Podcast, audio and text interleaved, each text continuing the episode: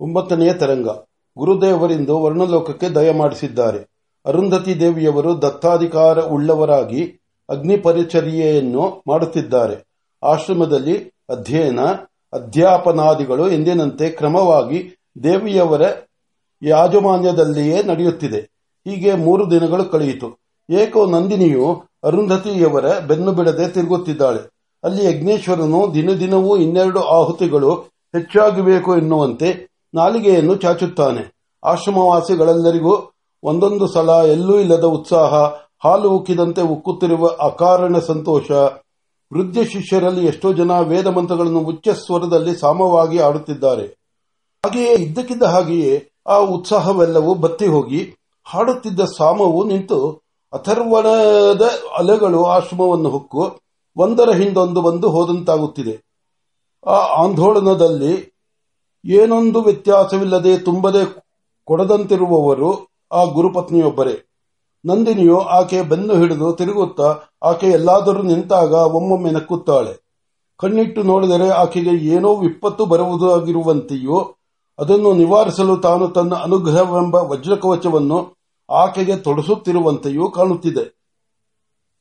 ಅಷ್ಟೇನು, ಆಶ್ರಮವು ಆಕಾಶದಲ್ಲಿ ಮೋಡಗಳೊಡನೆ ಚಂದನಾಡುತ್ತಿದ್ದರೆ ಒಮ್ಮೆ ಮೋಡಗಳನ್ನೆಲ್ಲ ಕಳೆದುಕೊಂಡು, ಎಳೆದುಕೊಂಡು ಮರೆಯಾಗಿ ಉತ್ತರ ಕ್ಷಣವೆನ್ನುವುದರೊಳಗಾಗಿ ಅದನ್ನು ಅತ್ತನೂಕಿ ಆಟವಾಡುವಾಗ ಲೋಕವು ಬೆಳಕಿನ ಏರಿಳಿತದಿಂದಾಗಿ ಬೆಳಬೆಳಗಿ ಮೊಂಕು ಮೊಂಕಾಗುವಂತೆ ಆನಂದ ಚಿಂತೆಗಳ ಲಹರಿಗಳಲ್ಲಿ ಹತ್ತಿ ಇಳಿಯುತ್ತಿದೆ.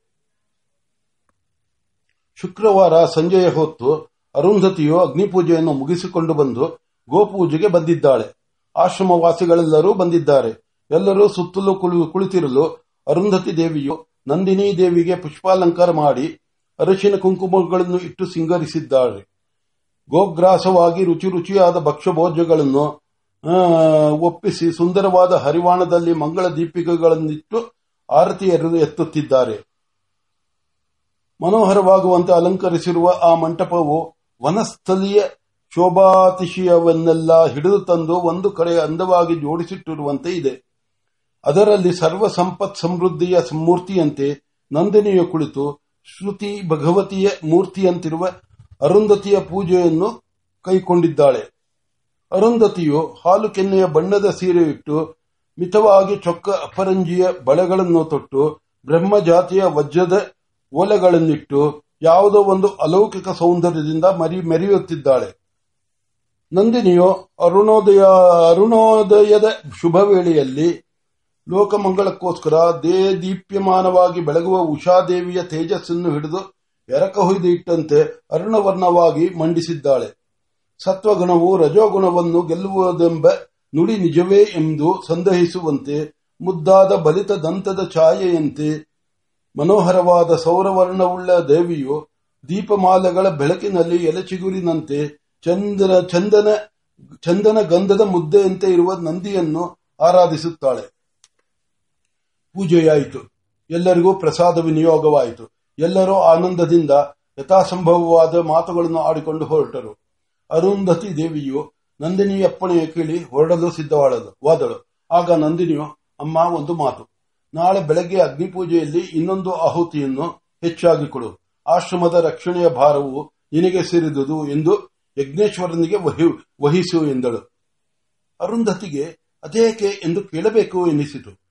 ಆದರೆ ನಂದಿನಿಯ ನಂಬಿಸುವ ಬುದ್ಧದನಿ, ಆಕೆಗೆ ಆ ದಿವ್ಯ ಧೇನುವಿನಲ್ಲಿರುವ ವ್ಯಾಮೋಹ ವಾತ್ಸಲ್ಯಗಳು ಪ್ರಶ್ನೆಗೆ ಅವಕಾಶ ಕೊಡದೆ ಆಗಲಮ್ಮ ಎನಿಸಿದವು. ನಂದಿನಿಯ ಸಾನ್ನಿಧ್ಯದಲ್ಲಿ ಆನಂದಿಸುತ್ತಿರುವ ಮನಸ್ಸು ಇನ್ನು ಯಾವ ಸಂದೇಹಕ್ಕೂ ಎಡೆಗೊಡಲಿಲ್ಲ. ಆಕೆಗೆ ರಾತ್ರಿಯೆಲ್ಲ ನಂದಿನಿಯು ತನ್ನ ಹಿಂದೆಯೇ ಬಂದಂತೆ, ತನ್ನೊಡನೆ ಇದ್ದಂತೆ ಭಾಸವಾಗುತ್ತಿದ್ದು, ಏನೋ ಅರಿಯದ ಕಳವಳದ ಗಾಢವಿಲ್ಲದ ನಿದ್ದೆಯಿಂದ ಮನಸ್ಸಿಗೆ ಆಗುವ ಆತಂಕವನ್ನು ಕಳೆದು ಆಕೆಯ ಆಕೆಯ ಮನೋದೇಹಗಳೆರಡೂ ಹಗುರವಾಗಿರುವಂತೆ ಮಾಡಿತ್ತು. ಅರುಂಧತಿ ದೇವಿಯು ಬ್ರಾಹ್ಮಿ ಮುಹೂರ್ತದಲ್ಲಿ ಎದ್ದಳು. ಕಣ್ಣು ಬಿಡುವುದಕ್ಕಿಂತ ಮುಂಚೆ ಕಾಣಬೇಕಾದ ಜಿ ಜ್ಯೋತಿಯ ಜ್ಯೋತಿಯು ಇಂದು ಕೆಂಪಾಗಿದೆ. ಸ್ವರವು ಸೂರ್ಯನಾಗಿದ್ದರೂ ಸಂಕರವಾಗಿ ಆಸನ್ನವಾಗಿರುವ ಆಪತ್ತನ್ನು ದೀರ್ಘವಾಗಿ ಪ್ರಸನ್ನವಾಗಿ ಕ್ಷೇಮವನ್ನು ತೋರುತ್ತಿದೆ. ಆಕೆಗೆ ಆಶ್ಚರ್ಯವಾಯಿತು. ಪತಿದೇವನು ಆಶ್ರಮದಲ್ಲಿಲ್ಲ. ಸ್ವರವು ಜ್ಯೋತಿಯು ಆಪತ್ತು ಬಂದು ಪರಿಹಾರವಾಗುವುದೆಂದು ಸೂಚಿಸುತ್ತಿವೆ. ಅಂದಿನ ಹಾಗೆ ಇಂದು ಇನ್ನೊಬ್ಬ ಕೌಶಿಕನು ಬರುವನು. ಇದಕ್ಕಾಗಿಯೇ ಏನೋ ಹಿಂದಿನ ರಾತ್ರಿ ನಂದಿನಿಯು ಒಂದು ಅಜ್ಯಾಹುತಿಯನ್ನು ಅಧಿಕವಾಗಿ ಕೊಡು ಎಂದು ಎಂದದ್ದು, ಎಂದಿತು ಮನಸ್ಸು. ಅಲ್ಲಿಯೇ ಹಾಗೆ ಅಲುಗದೆ ಮುಂದು ಇದ್ದು ಮುಂದಿನ ವಿಚಾರ ಮಾಡುವುದರಲ್ಲಿ ದೇಹವು ತನ್ನ ಅಭ್ಯಾಸದಂತೆ ಕಣ್ಣು ಬಿಟ್ಟು ಹೊರಳಿ ಮೇಲಕ್ಕೆದ್ದಿತು. ವಿಷದವಾಗಿ ನೋಡಿದ್ದರೆ ಚೆನ್ನಾಗಿತ್ತು. ಎನ್ನುವುದರೊಳಗಾಗಿ ಯಾವುದೋ ಹಕ್ಕಿಯ ಕೂಗು ಕಿವಿಗೆ ಬಿದ್ದು ಸ್ನಾನಕ್ಕೆ ಹೊತ್ತಾಯಿತು ಎನಿಸಿ ಆಕೆಯು ಎದ್ದು ಬಿಟ್ಟಳು. ಸೂರ್ಯನ ಮೊದಲ ಕಿರಣಗಳು ಬಾದ್ ಮೂಡಲ ಬಾನಿನಲ್ಲಿ ಬಂದು ತಮ್ಮ ಅರಸಿನ ಬರುವಿಕೆಗೆ ಎಲ್ಲವನ್ನೂ ಅಣಿ ಮಾಡುತ್ತಿವೆ ತಾರೆಗಳು ಇದ್ದಿದ್ದಲ್ಲಿಯೇ ಮಾಯವಾಗುತ್ತಿವೆ. ಉಷಾದೇವಿಯು ಮೋಡಗಳಿಗೆ ನಾನಾ ಬಣ್ಣಗಳನ್ನು ಬಳಿದು ದೂರದಿಂದ ಬರುತ್ತಿರುವ ತಂದೆಯನ್ನು ಸಂಭ್ರಮದಿಂದ ಎದುರುಗೊಳ್ಳಲು ಸಿದ್ಧವಾಗಿದ್ದಾಳೆ. ಮಂದ ಮಾರುತವು ಸುಳಿದು ಲೋಕದ ಕಣ್ಣು ಬರುತ್ತಿದೆ. ಬೇಕೆಂದವರು ಇದನ್ನು ನೋಡಿ ಕಣ್ಣು ಪಡೆದುಕೊಳ್ಳಿ ಎಂದು ಗುಟ್ಟಾಗಿ ಎಚ್ಚರಿಸುವಂತೆ ಸುಳಿಯಲೋ ಬೋ ಎಂದು ಸುಳಿಯುತ್ತಿದೆ. ಸ್ಥಾವರ ಜಂಗಮಗಳ ಆತ್ಮನು ಬರುತ್ತಿದ್ದಾನೆ. ಆತ್ಮಪೂಜೆಗೆ ಏಳಿ ಏಳಿ ಎಂದು ಹಕ್ಕಿಗಳ ಗುಜುಗು ಗುಂಪಲು ತಾನೇ ತಾನಾಗಿದೆ. ಇತ್ತ ಆ ವೇಳೆಗಾಗಲೇ ಅರುಂಧತಿಯು ಮಿಂದು ಮಡಿಯಿಟ್ಟು ತನ್ನ ನಿತ್ಯ ಕರ್ಮಗಳನ್ನು ಪೂರೈಸಿ ಯಜ್ಞದೇವನನ್ನು ಅರ್ಚಿಸುತ್ತಿದ್ದಾಳೆ. ನೋಡಿದರೆ ವೈಶ್ವಾನರನೇಕೋ ಭಯಂಕರನಾದಂತೆ ಇದ್ದಾನೆ. ಜ್ವಾಲೆಗಳ ಕೆಂಪನ ಜೊತೆಗೆ ಹೊಗೆಯ ಕಪ್ಪು ಸೇರಿ ಏನೋ ಒಂದು ಅನಿರ್ವಚನೀಯ ದ್ರೌದತೆ ಬಂದಿದೆ. ಇಂದು ಎಂದಿನಂತೆ ಧನಂಜಯನು ಪ್ರಜ್ವಲಿಸುತ್ತಿಲ್ಲ. ಎಷ್ಟೇ ಬೀಸಿದರೂ ಹೊಗೆ ಸುತ್ತಿಕೊಂಡೇ ಇದೆ. ಕೊನೆಗೆ ಆ ಸ್ಥಿತಿಯಲ್ಲೇ ಒಂದು ಕಡೆ ಜ್ವಾಲೆ, ಇನ್ನೊಂದು ಕಡೆ ಧೂಮ. ಇರುವಾಗಲೇ ಆಕೆಯು ತನ್ನ ನಿತ್ಯಾಹುತಿಗಳನ್ನು ಮುಗಿಸಿದ್ದಾಳೆ. ಅಧಿಕಾಹುತಿಯನ್ನು ಕೊಟ್ಟಿದ್ದಾಯಿತು. ಥಟ್ಟನೆ ಯಜ್ಞೇಶ್ವರನು ಎಂದಿನಂತೆ ಸುವರ್ಣಮಯವಾಗಿ ನಯನ ಸುಖಕರವಾದ ಜ್ವಾಲೆಯನ್ನು ವಿಸ್ತರಿಸುತ್ತಾ ಹವಿಯನ್ನು ಸ್ವೀಕರಿಸಿದನು. ಗುರುಪತ್ನಿಯು ಕೊಟ್ಟ ಹವಿಸನ್ನು ಅಂಗೀಕರಿಸಿ ಆಕೆಯ ಹೊತ್ತ ಹರಕೆಗಳನ್ನು ಒಪ್ಪಿಕೊಂಡು ಆಗಲೆಂದು ಸಂತೋಷದಿಂದ ನುಡಿಯುವನಂತೆ ಜಾತವೇದನ ವೇದನು ಮಂಗಳವಾಗಿ ಬೆಳಗಿದನು. ಅರುಂಧತಿ ದೇವಿಯ ಮನಸ್ಸು ಹಗುರವಾಗಿ ಅಗ್ನಿ ಪೂಜೆಯ ಪೂಜೆಯನ್ನು ಮುಗಿಸಿಕೊಂಡು ಆಕೆಯು ಹೊರಕ್ಕೆ ಬಂದಳು. ಆಕೆಯು ಹೊರಕ್ಕೆ ಬರುತ್ತಿದ್ದ ಹಾಗೆ ಒಂದು ಬಾಣವು ಎಲ್ಲಿಂದಲೋ ಬಂದು ಅವರ ಪಾದ ಮೂಲದಲ್ಲಿ ಬಿತ್ತು. ಅದರಲ್ಲಿ ಒಂದು ಬೂರ್ಜ ಪತ್ರ ಅದರಲ್ಲಿ ಅಕ್ಷರಗಳು. ದೇವಿಯು ಅದನ್ನು ತೆಗೆದುಕೊಂಡು ಓದಿದಳು. ಹೀಗೆ ಬರೆದಿತ್ತು. ರುದ್ರಾನುಗ್ರಹದಿಂದ ಸರ್ವಾಸ್ತ್ರಗಳನ್ನು ಸ್ವಾಧೀನಪಡಿಸಿಕೊಂಡಿರುವ ಕೌಶಿಕನು ಈ ದಿನ ಹತ್ತು ಗಳಿಗೆಯ ಮೇಲೆ ಆಶ್ರಮಕ್ಕೆ ಬರುವನು.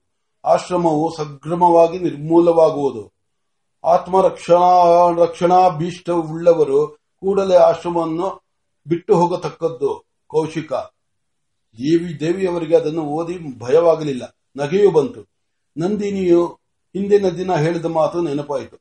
ಅಯ್ಯೋ ಕೌಶಿಕ, ನಿನಗೇಕೆ ಈ ದುರ್ಬುದ್ಧಿ ದುರ್ಬುದ್ಧಿ ಬಂತು? ಹ್ಮ್ ಎಂದು ಹಿಂತಿರುಗಿ ಅಗ್ನಿಗೃಹಕ್ಕೆ ಹೋದರು.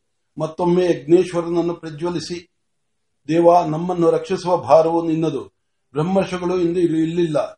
ಆದ್ದರಿಂದ ನಿನ್ನನ್ನು ಕೇಳಿಕೊಳ್ಳುತ್ತಿದ್ದೇನೆ. ಇಲ್ಲಿ ನಡೆದಿರುವ ಸುದ್ದಿಯನ್ನು ವರ್ಣಲೋಕದಲ್ಲಿರುವ ಅವರಿಗೂ ತಿಳಿಸು ಎಂದು ಕೈ ಮುಗಿದು ನಮಸ್ಕಾರ ಮಾಡಿ ಪದ್ಮಾಸನದಲ್ಲಿ ಕುಳಿತರು. ಆಕೆಗೆ ಒಂದು ಗಳಿಗೆ ಮೈ ಅರಿವು ತಪ್ಪಿತು. ಮನಸ್ಸು ಇಂದ್ರಿಯ ವ್ಯಾಪಾರಗಳನ್ನು ತ್ಯಜಿಸಿ ಬುದ್ಧಿಯೊಡನೆ ಸೇರಿ ಪ್ರಜ್ಞಾನ ಘನವನ್ನು ಒಕ್ಕಿತು ಅಲ್ಲಿ ಆ ಸಂವಿತ್ ಸಾಗರದಲ್ಲಿ ಆನಂದದಿಂದ ವಿಹರಿಸಿ ತನ್ನ ಕರ್ತವ್ಯವೇನು, ಏನು ಮಾಡಬೇಕು ಎಂಬುದನ್ನು ತಿಳಿದುಕೊಂಡು ಹಿಂತಿರುಗಿತು. ಆಕೆಯು ಮತ್ತೆ ಎದ್ದು ಯಜ್ಞೇಶ್ವರನಿಗೆ ನಮಸ್ಕಾರ ಮಾಡಿ, ದೇವ, ಜಗತ್ತಿನ ಸ್ಥಿತಿಗತಿಗಳು ದೇವತೆಗಳಿಗೆ ಸೇರಿದ್ದುದು ಆ ದೇವತೆಗಳನ್ನು ಕರೆದು ತರುವವನು ನೀನು. ಆದ್ದರಿಂದ ನೀನು ಈ ರಕ್ಷಣೆಯನ್ನು ವಹಿಸಿಕೊ. ನಿನ್ನ ಅಪ್ಪಣೆಯಂತೆ ಬ್ರಹ್ಮದಂಡವನ್ನು ಪ್ರಾರ್ಥಿಸುವೆನು ಎಂದು ಹೇಳಿ, ಆಕೆಯು ಅಗ್ನಿಗೃಹದಲ್ಲಿ, ಆಗ್ನೇಯ ಮೂಲದಲ್ಲಿ ಇದ್ದ ಬ್ರಹ್ಮದಂಡದ ಬಳಿಗೆ ಹೋಗಿ ಅದನ್ನು ಪೂಜಿಸಿದಳು. ಬ್ರಹ್ಮ ತೇಜಸ್ಸಿನ ಸಾಕಾರ ಮೂರ್ತಿಯಾಗಿರುವ ಎಲೈ ಬ್ರಹ್ಮದಂಡವೇ ಬ್ರಹ್ಮ ತೇಜಸ್ಸು ಎಲ್ಲಾ ತೇಜಸ್ಸುಗಳಿಂತ ಹಿರಿಯದು. ಸರ್ವ ತೇಜಸ್ಸುಗಳನ್ನು ಅಭಿಭವ ಮಾಡಬಲ್ಲದು. ಎಂದು ಕೇಳಿರುವ ಮಾತು ಪರೀಕ್ಷೆಯಾಗುವ ಸಂಭವವೂ ಒದಗಿರುವುದು. ಪತಿದೇವನು ಇದ್ದಿದ್ದರೆ ಹೇಗೋ ಆಶ್ರಮದ ಮೇಲಿನ ಅಭಿಘಾತವನ್ನು ನಿವಾರಿಸಿ ಕಾಪಾಡುತ್ತಿದ್ದರೋ, ಹಾಗೆಯೇ ನೀನು ಇತರರ ಉಪದ್ರವದಿಂದ ಆಶ್ರಮವನ್ನು ಕಾಪಾಡು. ಸಾತ್ವಿಕ ಭೂಮಿಯಾದ ಈ ಆಶ್ರಮದಲ್ಲಿ ಯಾರಿಗೂ ಯಾವ ರೀತಿಯಲ್ಲೂ ಉಪದ್ರವವಾಗದಿರಲಿ. ಸಾಧ್ಯವಾದರೆ ಕೌಶಿಕನಿಗೂ ಉಪದ್ರವವಾಗದಿರಲಿ. ಆತನಿಗೆ ಮತ್ತೆ ಆಶ್ರಮದ ಕಡೆ ಬರಬಾರದೆಂಬ ಸದ್ಬುದ್ಧಿಯು ಬರಲಿ ಎಂದು ಕೈ ಮುಗಿದಳು. ಅಥವರ್ಣದಲ್ಲಿರುವ ಕೆಲವು ರುಕ್ಕುಗಳನ್ನು ಆರಿಸಿಕೊಂಡು ಸಾಮವಾಗಿ ಹಾಡಿ ಬ್ರಹ್ಮದಂಡವನ್ನು ಉಪಬ್ರಹ್ಮಣ ಮಾಡಿದಳು. ಆಕೆಯು ಉಪಬ್ರಹ್ಮಣ ಮಾಡುತ್ತಾ ಬಂದ ಹಾಗೆಲ್ಲ. ಮುಂದೆ ಮುಂದೆ ಸಾಗಿದ ಸಾಮಗಳೊಡನೆ ಆ ದಂಡವು ಸಚೇತನದಂತೆ ನರ್ತಿಸಲಾರಂಭಿಸಿತು. ಅದರಲ್ಲಿ ಸೌಮ್ಯವಾದರೂ ಭಯಂಕರವಾದ ತೇಜಸ್ಸು ಮೂಡಿ ಪ್ರಜ್ವಲಿಸಿತು. ನಿರ್ಧೂಮವಾಗಿ ನಿರ್ಧೂಮವಾಗಿ ತೇಜೋರಾಶಿಯನ್ನು ಮಾತ್ರ ಕುಕ್ಕುವ ರತ್ನದೀಪದಂತೆ ಆ ದಂಡವು ಬೆಳಗಿತು. ಆ ತೇಜಸ್ಸನ್ನು ನೋಡುವವರು ಕಣ್ಣನ್ನು ಕುಕ್ಕುವಷ್ಟು ಬೆಳೆಯಿತು. ಆ ಗುರುತಿನಿಂದ ಆಶ್ರಮವಿನ್ನು ರಕ್ಷಣೆಯಾಯಿತು ಎಂಬ ನಂಬಿಕೆಯು ಬರಲು ದೇವಿಯು ಮತ್ತೆ ಆ ದಂಡವನ್ನು ಪ್ರದಕ್ಷಿಣ ನಮಸ್ಕಾರಗಳಿಂದ ಸಮರ್ಚನೆ ಮಾಡಿ ಅದನ್ನು ಆಗ್ನೇಯದ ಮೂಲೆಯಿಂದ ಎತ್ತಿ ಈಶಾನ್ಯದ ಮೂಲೆಯಲ್ಲಿಟ್ಟು ಹಾಗೆಯೇ ತಾನು ಸಂವಿತ್ತಿನಲ್ಲಿ ಕಂಡ ಯಾವುದೋ ರಹಸ್ಯವನ್ನು ಹಿಡಿದು ಅಗ್ನಿಮಂಡಲಗಳಿಂದ ಅಗ್ನಿಯನ್ನೆತ್ತಿ ಒಂದು ಕಡೆಯಲ್ಲಿಟ್ಟು ಮೌನವಾಗಿ ಯಾವುದೋ ಒಂದು ಮಂತ್ರವನ್ನು ಮನಸ್ಸಿನಲ್ಲಿ ಉಚ್ಚರಿಸಿ ಆಹುತಿಯನ್ನು ಕೊಟ್ಟಳು. ಅಗ್ನಿಯು ಸಪ್ತವರ್ಣಗಳ ಸಪ್ತ ಜ್ವಾಲೆಗಳನ್ನು ಪ್ರಸರಿಸಿ ಒಂದೊಂದು ಬಣ್ಣವನ್ನು ಒಂದೊಂದು ಜ್ವಾಲೆಯಲ್ಲಿ ಮೆರೆಯಿಸಿತು. ದೇವಿಯು ತೃಪ್ತಳಾಗಿ ಮಾಡಿದ ಕೆಲಸವೆಲ್ಲ ಸರಿ ಹೋಯಿತು ಎಂದು ಹಿಂತಿರುಗಿ ಬಂದಳು. ಬಾಗಿಲಿಗೆ ಬರುವ ವೇಳೆಗೆ ನಂದಿನಿಯು ಬಂದು ನಿಂತಿದ್ದಳು. ಆಕೆಗೆ ಸಲ್ಲಬೇಕಾದ ನಿತ್ಯ ಪೂಜೆಯನ್ನು ದೇವಿ ಸಲ್ಲಿಸಿದಳು. ಆಕೆಯು ಸುಪ್ರಸನ್ನಳಾಗಿ ಪೂಜೆಯನ್ನು ಪರಿಗ್ರಹಿಸಿ, ಅಮ್ಮ, ಈ ದಿನ ಮಧ್ಯಾಹ್ನದವರೆಗೂ ನಾನು ನಿಮ್ಮೊಡನೆ ಇರಬಹುದಲ್ಲವೇ? ಎಂದಳು. ಅರುಂಧತಿಗೆ ಅರ್ಥವಾಯಿತು. ಆಕೆಯು ವಾತ್ಸಲ್ಯದಿಂದ, ಸ್ನಿಗ್ಧವಾಗಿರುವ ಮೃದು ಮನೋಹರ ಧ್ವನಿಯಿಂದ, ಯಥೋಚಿತವಾದ ವ್ಯಾಪಾರದಿಂದ ಆಕೆಯನ್ನು ಆರಾಧಿಸುತ್ತಾ ದೇವತೆಗಳು ಕೊಟ್ಟಿರುವ ರಕ್ಷೆಯನ್ನು ಬೇಡವೆನ್ನುವವರಲ್ಲ ನಾವು ಎಂದು ಅಂಗೀಕರಿಸಿದಳು. ವೃದ್ಧ ಶಿಷ್ಯನು ದೇವಿಯವರ ಅಪ್ಪಣೆಯಂತೆ ಆಶ್ರಮವಾಸಿಗಳೆಲ್ಲರಿಗೂ ಕೌಶಿಕನ ಪುನರಾಗಮನವನ್ನು, ಆಗಮನದ ದುರುದ್ದೇಶವನ್ನು ಭೀತರಾದವರು ಆಶ್ರಮವನ್ನು ಬಿಟ್ಟು ಹೋಗಬಹುದೆಂಬ ಅನುಜ್ಞೆಯನ್ನು ತಿಳಿಸಿದನು. ಆದರೂ ಯಾರೂ ಆಶ್ರಮವನ್ನು ಬಿಟ್ಟು ಹೋಗಲಿಲ್ಲ. ಪ್ರತಿಯೊಬ್ಬರು ಯಥಾಯಥ ರಕ್ಷೋಗ್ನ ಮಂತ್ರಗಳನ್ನು ಜಪಿಸುತ್ತಾ ಸ್ವಸ್ಥ ಮಾನಸರಾಗಿ ಕುಳಿತರು.